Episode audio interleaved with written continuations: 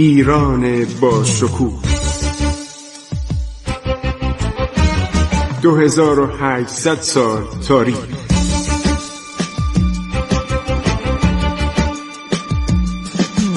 عبور از تاریخ.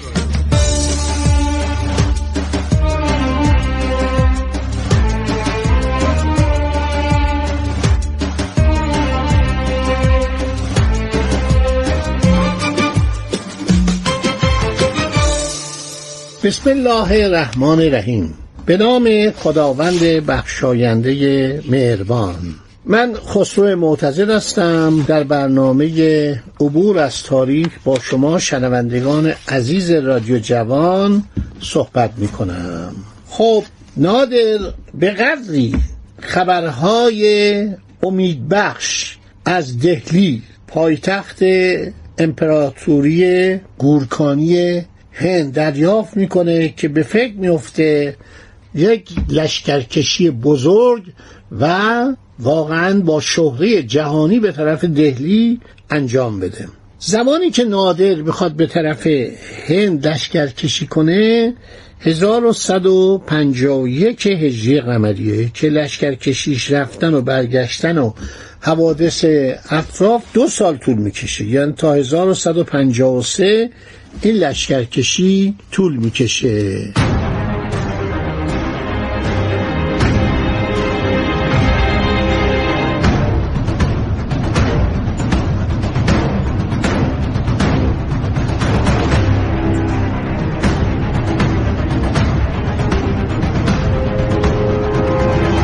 شود که نادر مسیری رو انتخاب می‌کنه من روی نقشه نظامیش دارم براتون میگم. نقشه نظامی هستش به زبان انگلیسی براتون دارم خلاصه می‌کنم. نادر باد از قندهار یا نادر آباد شهری که کنار قندهار ساخته بود حرکت کنه. بره به طرف شهر قزنین از قزنین بره به طرف شهر کابل.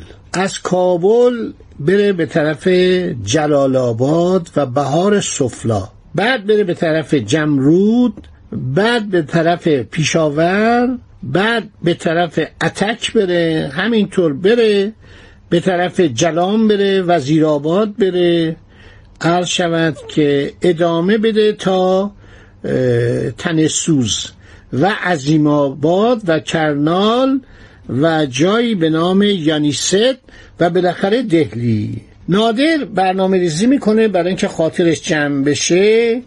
می‌گوید من یک لشکرکشی فرعیم به وسیله پسرم عرض شود رضا قلی میرزا انجام میدم که این کارو انجام میده و برای اینکه از قسمت جنوب مشکلی براش پیش نیاد پسرشو میفرسته به طرف جاهایی به نام دیره اسماعیل خان دیره قاضی خان رود سند لکرنه عمرکوت و حیدرآباد ببینید تمام فکرها رو می‌کنه. یعنی نادر لشکرش فوقالعاده است و اکثر این سپاهیان سوار نظام هستند و برای بار و بنه. و برای نادر می‌دونست که هر فاتحی هر کشورگشایی نمی‌تونه تمام خاربار رو با خودش ببره. معمولا هر سرزمین یک آزوغه داره یک به اصطلاح خارباری داره و نادر رو این حساب می‌کرد. میگه خب سرزمین پهناور هندوستان با آن همه منابع زرخیز و با آن همه به اصطلاح گندمزارها و جوستانها و مواد غذایی لازم نیست ما از قندهار با خودمون غذا ببریم. در این حال خاربار زیادی در قندهار بود که نادر تصرف کرده بود و یک فکر دیگر نادر کرد. خیلی جالبه که فهمید بونه رو آزوغه رو خاربار رو فقط به وسیله شطور نباید حمل کرد. حتی گاری هم در اختیار نبود. برای اینکه جاده در کار نبود. باید اینا از این پیچ و خما رد بشن از کوهستان رد بشن از دشت ها جنگل ها رد بشن و نادر متوجه شد این تجربه از عراق به دست آورده بود که از رودخانه میشه استفاده کرد. یعنی به وسیله یک به اصطلاح قایق بزرگ یا کرجی یا کشتی میشه خاربار هم کرد. حتی گلوله های توپ و خود توپ و داخل کشتی گذاشت از طریق رودخانه فرستاد به اون محل جبهه. برنامه ریزیش بسیار خوب بود و تمام این فرماندهان ارتش های دنیا خوششون میاد.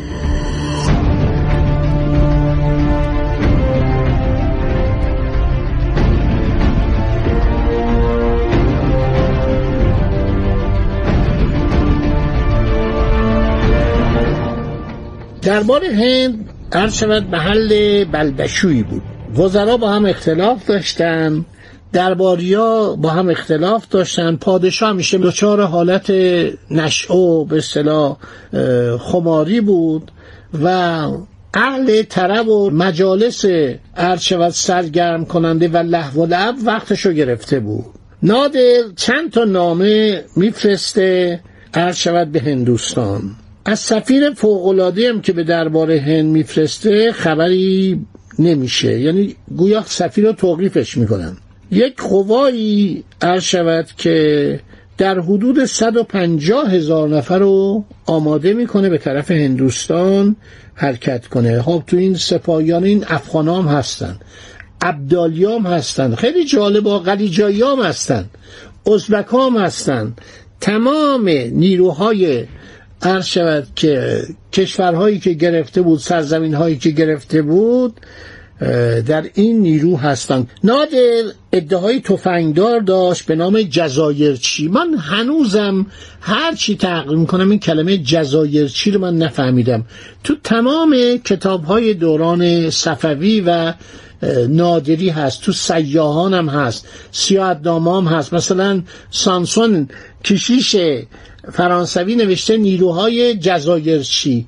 من نمی‌دونم اینا البته تفنگدار بودن. و به اینا می‌گفتن جزایرچی اون ابراهام کرتی هم که تو تاجگذاری نادر بوده نوشته سپاهیان جزایرچی خیلی لباسای قشنگ اونیفرمای قشنگی داشتن کلاه خود داشتن. سوار نظام عرض شود که در ایران یک نیروی باستانی بود و هست. نیروهای سوار نظام ایران از زمان داریوش هخامنشی معروف بودند حالا در سوار نظام نادر زبد سواران افشار هستند بختیاریا هستند بختیاریا چون در این حال کوهنوردهای فوقلادهی بودند ترکمن ها هستند افغان ها هستند و سپاهیان گرجی. در رسته های توپخانه و مهندسی نادر از افسران و افراد خارجی نیز استفاده می‌کرد. مثلا ما می‌دونیم که فرانسویا بودن. مخصوصا روسا بودن چون رابطه نادر با روسا خیلی خوب بود. کالوشکین در دربارش بود و این یک افسر برجسته بود. چند تا نظامی روسی و توپخانه چی توپچی در حقیقت در ارتشش بودن و موقعی که نادر با عثمانیا در قفقاز می جنگید توپخانه نادر به وسیله افسران روسیه داره میشون بعد برای این اردوکشی آزوغه کافی تا ابتدای خاک هندوستان تهیه شد.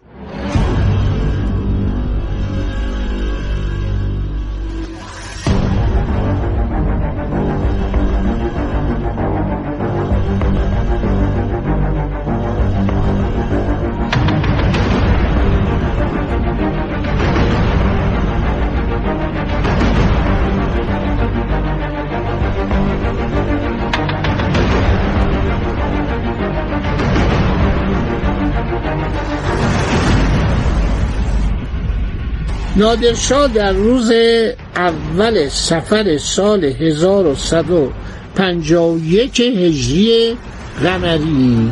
1737 میلادی نادر حرکت می‌کنه از قندهار یا نادرآباد به طرف شهر قزنین موقعی که به قرباق جالب اونجا هم کلمه قرباق دارن. این اسمای ایرانی و ترکی همه اطراف ایران فلات ایران تکرار میشه. ما یه عامل تو مازندران داریم یه عامل هم تو هر شود ماورانر داریم.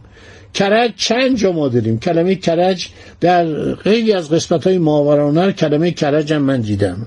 موقعی که به قرباق شش فرسنگی غزنین می‌رسه امر به توقف می‌کنه. در همین حدود یک ستون به فرمانده نصرالله میرزا یکی از فرزندانش را به قوربند و بامیان میفرسته تا توایف آن حدود رو گوشمالی بده. چون ممکن بود اینا بیان حمله کنن و در جنگ شرکت کنن. ضمنا ارتباط بین ستون رضا قلی میرزا که به طرف بلخ اردو کشی کرده بود با ستون خودش حفظ می‌کنه به وسیله نصرالله میرزا.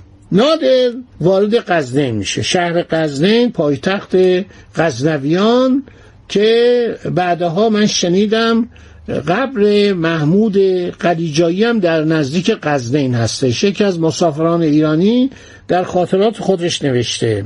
اردو بعد به طرف کابل حرکت می‌کنه و مردم کابل نمایندگانی جهت استقبال میفرستن و اظهار اطاعت و همدلی و همکاری می‌کنن. و نادر برای اینکه دشمنی در پشت سر باقی نگذارد مدتی با امیرانی که در مجاورت قندهار حکم روایی می‌کردن و تابع امپراتور هند بودند مذاکره کرد. با آنها هدایای زیادی داد و کاری کرد که اینا طرفدارش بشن. ضمنا به امیران هندی گوشزد کرد که فتح هند به نظر او کاری غیر عملی است. این به اصطلاح شایع رو مخصوصا بر سر زبانها انداخت تا دربار خوابالوده هند همچنان در خواب باشه. بگه آقا نمیشه. مگر میشه من از نادرآباد از قندهار حرکت کنم برم هند رو بگیرم؟ دهلی بسیار دور اینا شوخیه. این من فقط می‌خوام برم یه مقدار این عرض شود که افغانستان این کسانی که نافرمانی می‌کنن اینا رو تعدیب کنن. من نمی‌خوام تا دهلی برم.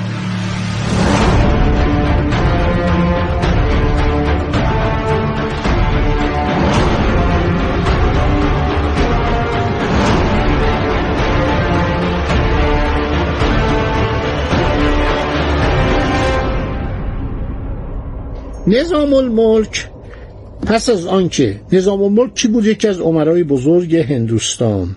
نظام الملک پس از آنکه از حرکت نادر به سوی کابل آگاهی یافت ناصرخان حاکم کابل و شرزخان این افسر نظامی بود فرمانده قله کابل رو براشون یه نامه ای نوشت و به آنها تذکر داد که پایداری در برابر نادر نکنید.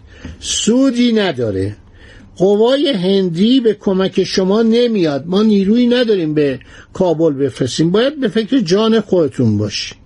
بعد نامه می نویسه به زکریا خان حاکم لاهور که مانند ناصر خان از طرفداران دوران خان بود. به او هم پیشنهاد می‌کنه که با نادر بسازه.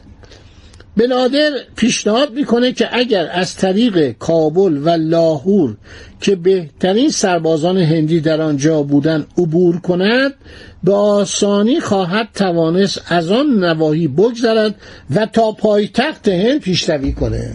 خب دوستان تا همینجا داشته باشید تو ذهن نازنینتون و تو حافظه تاریختون که انشالله برنامه بعدی براتون خواهم گفت. خدا نگهدار شما باد. عبور از تاریخ.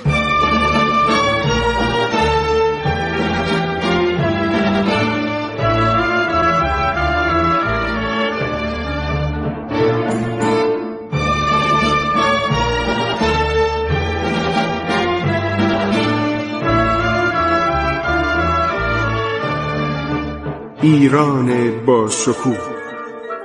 2800 سال تاریخ. سرگذشت ایران ما به روایت خسرو معتزد.